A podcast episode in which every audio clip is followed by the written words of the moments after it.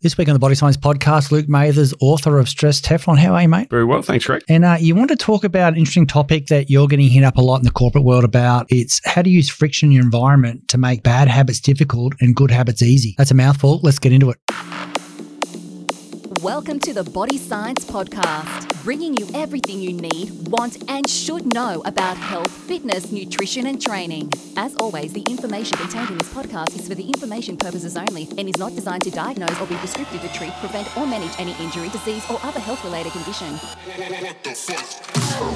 Today's podcast is brought to you by Hydroxyburn Shred Ultra, Nootropic Thermogenic. Shred Ultra is scientifically engineered to shred body fat, ignite metabolism, and boost all day energy while enhancing cognitive performance, focus, clarity, and mood. It combines powerful fat burning thermogenics, garcinia, green coffee bean, guarana, caffeine, and an industry leading 4 grams of acetyl L carnitine with potent nootropic ingredients at effective therapeutic doses to give you maximum results. Welcome to Body Science HQ, the world of fit, happy, healthy, and like I like to add at the end of all those little intros, stress Teflon time again. It is. How are you, mate? Very well. Always good to talk about stress Teflon at Body Science HQ.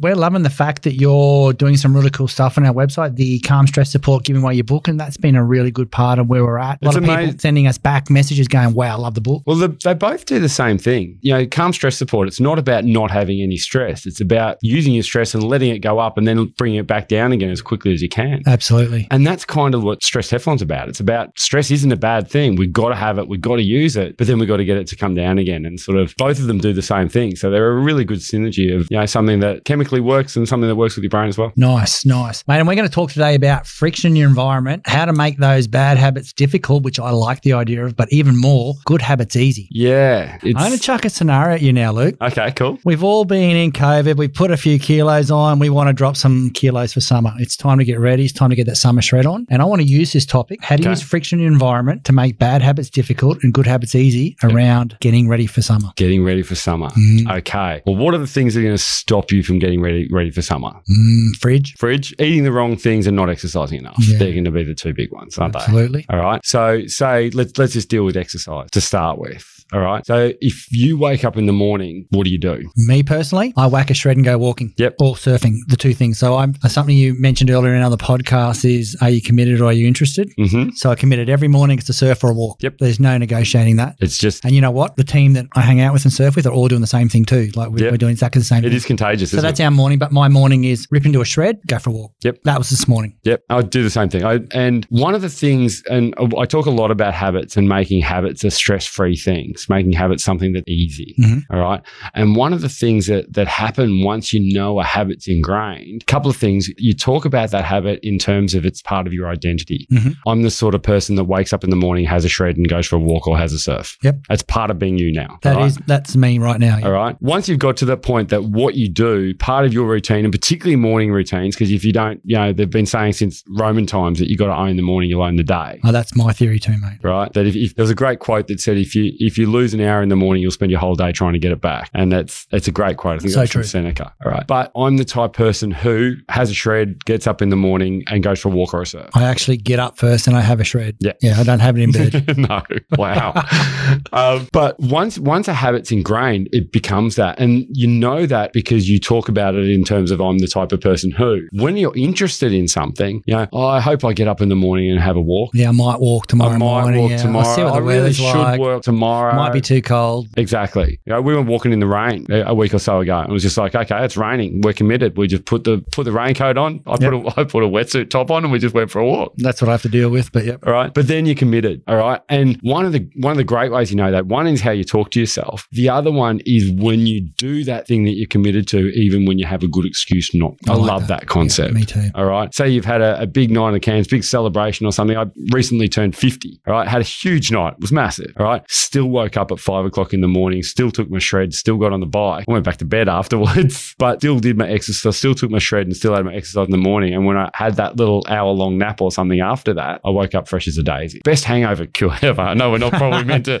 meant to say it as that, but in the morning, if you take a shred and do some exercise, your day your day's sorted out. You're Yeah. not you're not wasting your Sunday because you've had a big Saturday night with, with shred and exercise. They're a one two punch for for feeling good in the morning. Nice. So, mate, you talk about your environment to make bad bad habits difficult. Mm. How do I do that? Well, say your bad habit is eating chocolate biscuits. Yeah. All right. If there's no chocolate biscuits in your house, it's really hard to eat chocolate biscuits. Yeah, that's a that's a bubble So- world though. So Yeah. That okay. So say you've got kids and there's always that sort of food. Then put it at the back of the back of the pantry, the back of the fridge, hide it behind something. So it's not giving you that cue. So it's a to do destination. something. not- So so you have to think about it deliberately. Where am I going to go? so if for you're that? going there, you got time to talk to yourself and say you are going to the place Yeah. you're not meant to go. We have this illusion that we, we think through everything we do, and that's why we do it. And we don't. No. We are dreaming. If we open the fridge, half the time you walk past the fridge, you're not even hungry. You've just opened it out of habit. And if you look in there and you see a packet of Tim Tams sitting right front, just yelling at you, saying, Yeah. get, in the, you know, get in my belly,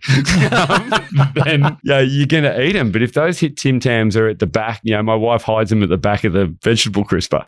All right. They never get And looked that's at. great. you know, same with if you want to eat more fruit and vegetables, put the apples on the bench. Where you can see them. All right. James Clear talks about habits and he wrote a book called Atomic Habits, which if you want to look into habit, great one to read. And one of the things he wanted to do was eat more fruit. So he put the fruit on the bench. So he, his habits work in a way that there's always a loop. There's always a cue, something that gets you started. There's always an action that you do and you usually want to get a reward at the end of it. All right. So the cue was I saw the chocolate biscuits. The action was I ate the chocolate biscuits. The reward was I get a little tasty sugary rush. Yep. All right. But if you can remove that cue, then you won't do that action. Okay. Does that make sense? Yeah, it does. That's, that's actually good advice. So, what we're doing is we're going to create friction. So, we're going to make it harder to do the things we don't want to do that aren't sort of have helping us with our goal. And we're going to make the things that are helping with our goals easier. So, if you want to go for a walk in the morning, have your shorts and your shoes and the clothes you're going to wear Ready. ready, wake up, put them on straight away, and you're good to go. Yep. If you have to go farting around looking for where my shoes are, has anyone seen my headphones, you know, all of that sort of stuff, you're creating little pinch point can possibly, you know,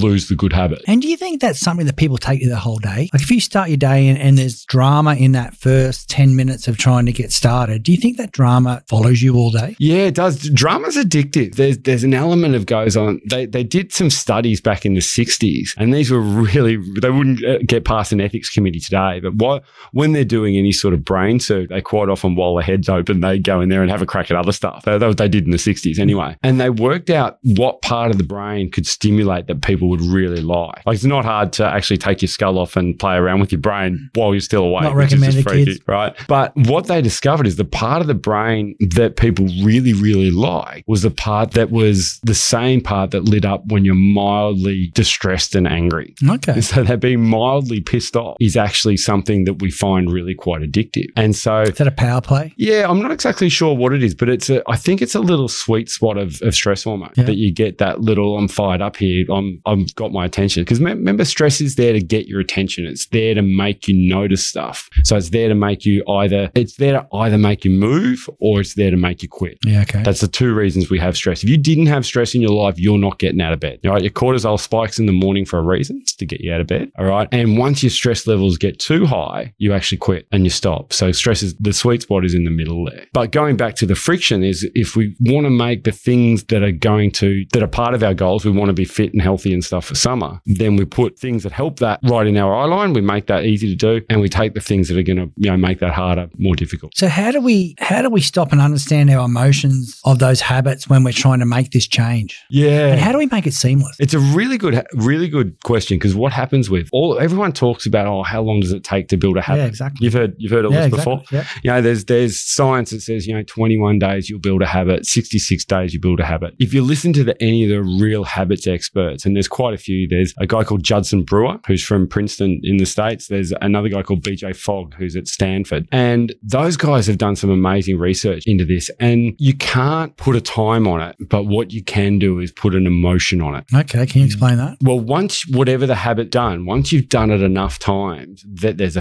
familiarity to it and there's also a positive emotion attached to it, you're more likely to do it again. Hey Luke, you want to get a coffee after this? No, mate, I'm going to have a shred. Best thing ever. Get your brain working, get you fired up, get you ready to go. Way better than coffee. Luke Mathers, author Stress Teflon, says drink shred, not coffee. Idiot. So, say my habit is I just want to focus on eating better for four weeks leading into summer. Okay. So, how do I apply that? Get granular, Yep. get smaller. That's really, really vague. I just want to eat better. It is, but most Um, people diet till Friday and then, I'm sorry, stuff it up on the weekend. You know what I Yeah. mean? Like, if I want to go past that and make it a habit and be whatever the good version of Greg is for four weeks, Yeah. how? I think what you've got to do is by changing your environment and changing your habits, those two things are the, the two foundations will underpin the better version of you. Yeah. All right. So, you know, if it's something like, I don't want to eat bad food, then you have a chat to your wife and you sort of, you say, look, I'm not going to bring any bad food into the, into the house this day. I want to create an environment where that's easy. That's cool. If you want to, if you want to have some of that stuff in the house, I want you to put it in a place where I don't see it. Yeah, okay. Yep. All right, easy. Yep. You've, you've basically just taken the thing that's going to make you not achieve your goals and moved it to a place where it didn't didn't give you the cue to do it. And what about those mates that call you on Friday Arvo and go, let's get on the cans? I love them. I know. Those guys are great. They are. But even that, there, there's when you look go back to that habit, you get a cue, you get the action that you do, and you get the reward. And I know myself with drinking, you know, I'm I'm that age where we've been pretty much drinking every single weekend for 30 years. Mm. All right. And I actually do things now. I love having a couple of beers with my friend and I'm super social. I'm like 98% extrovert. So I'm, um, you know, there's people to play with. You I get excited, as you know. All right. Because it's just the ABCs of me. And there's bugger all difference between my excitement of hanging out with my friends and how, mu- how much I drink. Mhm. There's- They're not even in the same ballpark. All right. So what I quite often do now is I'll have one or two beers at the start and you get your little one or two beer buzz on. And then I actually just, I fill the beer bottle with soda water. Yeah, okay. Soda So beers. I- soda beers, and I love my soda beers. Everyone hangs shit on me, and I don't even try and pretend I'm not doing it. I'll pour it in front of everyone. I couldn't give a shit, all right? But there's something really cool about I'm here to be social with my friends and talk crap and have some fun. And there's no relationship there that means I need alcohol to do that. yeah, exactly. But we're ingrained with that. I even I have this stuff that looks like red wine. It's this special antioxidant drink that actually looks like red wine. I actually fill fill wine bottles. Yeah, because screw on That's- lids. Thank you Yeah. very much. yeah, it's really, really cool. And so I actually take a bottle of my fake wine Yep. to places and I'll drink that. And I'll wake up fresh as a daisy. I've had a ball. I've remembered the entire night. Drink's a really weird one with that. I can, we can go into the, you know, what happens to memory and stuff with booze if you want to, because it's. Oh, let's drop two minutes in. Let's go. Well, what happens is Malcolm Gladwell wrote a really, really great book, and it's called Talking with Strangers. And one of the things he looked at was the effect of alcohol has on people. And what they discovered at 0.05, you lose a few of your motor skills, Mhm. all right, and you lose some inhibition, all right. Well, everyone likes that idea that I've lost my inhibitions. A I'm little loving bit being looser, drunk. let's go have some look at fun. us Yeah, go. yeah. And that's part of the reason why booze is good. Yeah, okay. At 0.08, you start to get a little bit clumsier, which is why you don't want anyone driving over 0.05. Yep. All right. The really weird part is at 0.15, you lose short term memory. Wow. All right. So 0.15, uh, it's hard to say what I won't say how much, how many beers that is, but that, that's quite a lot for someone my size. I'm like, you know, six, three and 100 kilos. Yep. So that's, qu- that's quite a lot. But you'll notice that if you're sober, how often people start repeating themselves. All right. And you know that when they start repeating themselves, that their short term memory's gone. So they're saying the same thing again. Yeah, okay. And the analogy that, that Malcolm Gladwell used in this book is was if you could go on a on a yacht with supermodels and awesome people who are really stimulating conversations and you know have the best time ever, eat the best food in the whole entire world, and go for a two week vacation on this super yacht. But then when you came back to dock, we were going to take your memory away and you couldn't remember it. Would you still go? Mm, don't know. It's an interesting concept, isn't It it? is. And the hassle is if you binge drink and you go over that 0.15, it's basically exactly what you're doing. You might have had the best time of your life. You're not going to remember it. Okay. So I, I refer to a thing now called my window, and the window is between 0.05 and 0.15, and you want to stay in there because that's where you, you're still having the fun, you still got all the inhibitions, and you're still being social. And but you wake up fresh as a daisy. You don't get hung over too much if you don't if you don't go up more at the 0.05 end than the 0.15 end. All right, and the better thing is you remember the whole night. Yeah, nice. All right, and as much as we say, oh no, we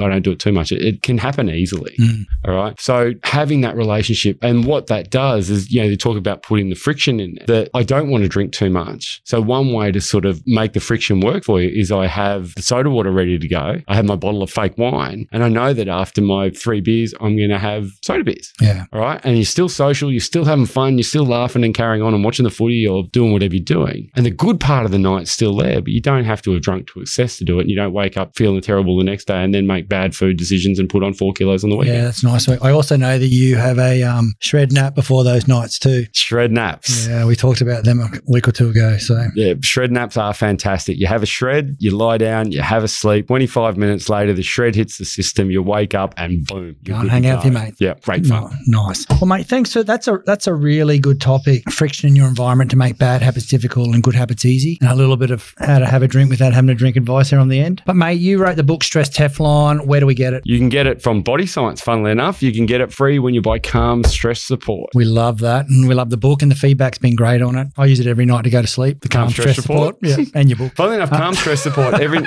every now and then. Every now and then, I wake up at, wake up at you know one or two in the morning. If I can't get back to sleep, I have two of those, and I might meditate for five or ten minutes, and I'm gone. At yeah, night? yeah. Calm stress support, great for getting your cortisol levels down, and that's what that's what you know. Cortisol's the star of the stress show, Yeah. and calm stress support, the, the blueness and the things in that will actually get your cortisol levels down and help you get back to sleep and get that good night's sleep, which we all need. So how do you use it? You have it on your bedside table. yeah, have it on the bedside table and just So as soon as take you two of wake them up, now. your brain goes, "Let's go." if my brain's saying let's go, I'm you know I'm, I'm like Tigger. I wake up and all bouncy and get ready to go. Is that when you can look at your watch and go, "Woo, two o'clock, slow down, Two time." o'clock. Yeah, time time to get a couple more hours into you, Yeah. and that's when I'll have a couple of calm stress support and, and go back to sleep. Okay, you don't wake up drowsy or anything. Not even a little bit. Wow, nice. I use it at night when I've had a busy day, but I'm a morning person. First thing in the morning, Yeah. so have the shred, get ready, take my calm stress support, go walk or surf. Right. I like the two together. Nice. Yeah, it works for me. There you go. Self science. Well, nothing like a study of one on yourself. Yeah. little bit of a Dr. Craig Duncan. We love Of Dr. course, Craig. We do love him. Uh, so, everybody out there,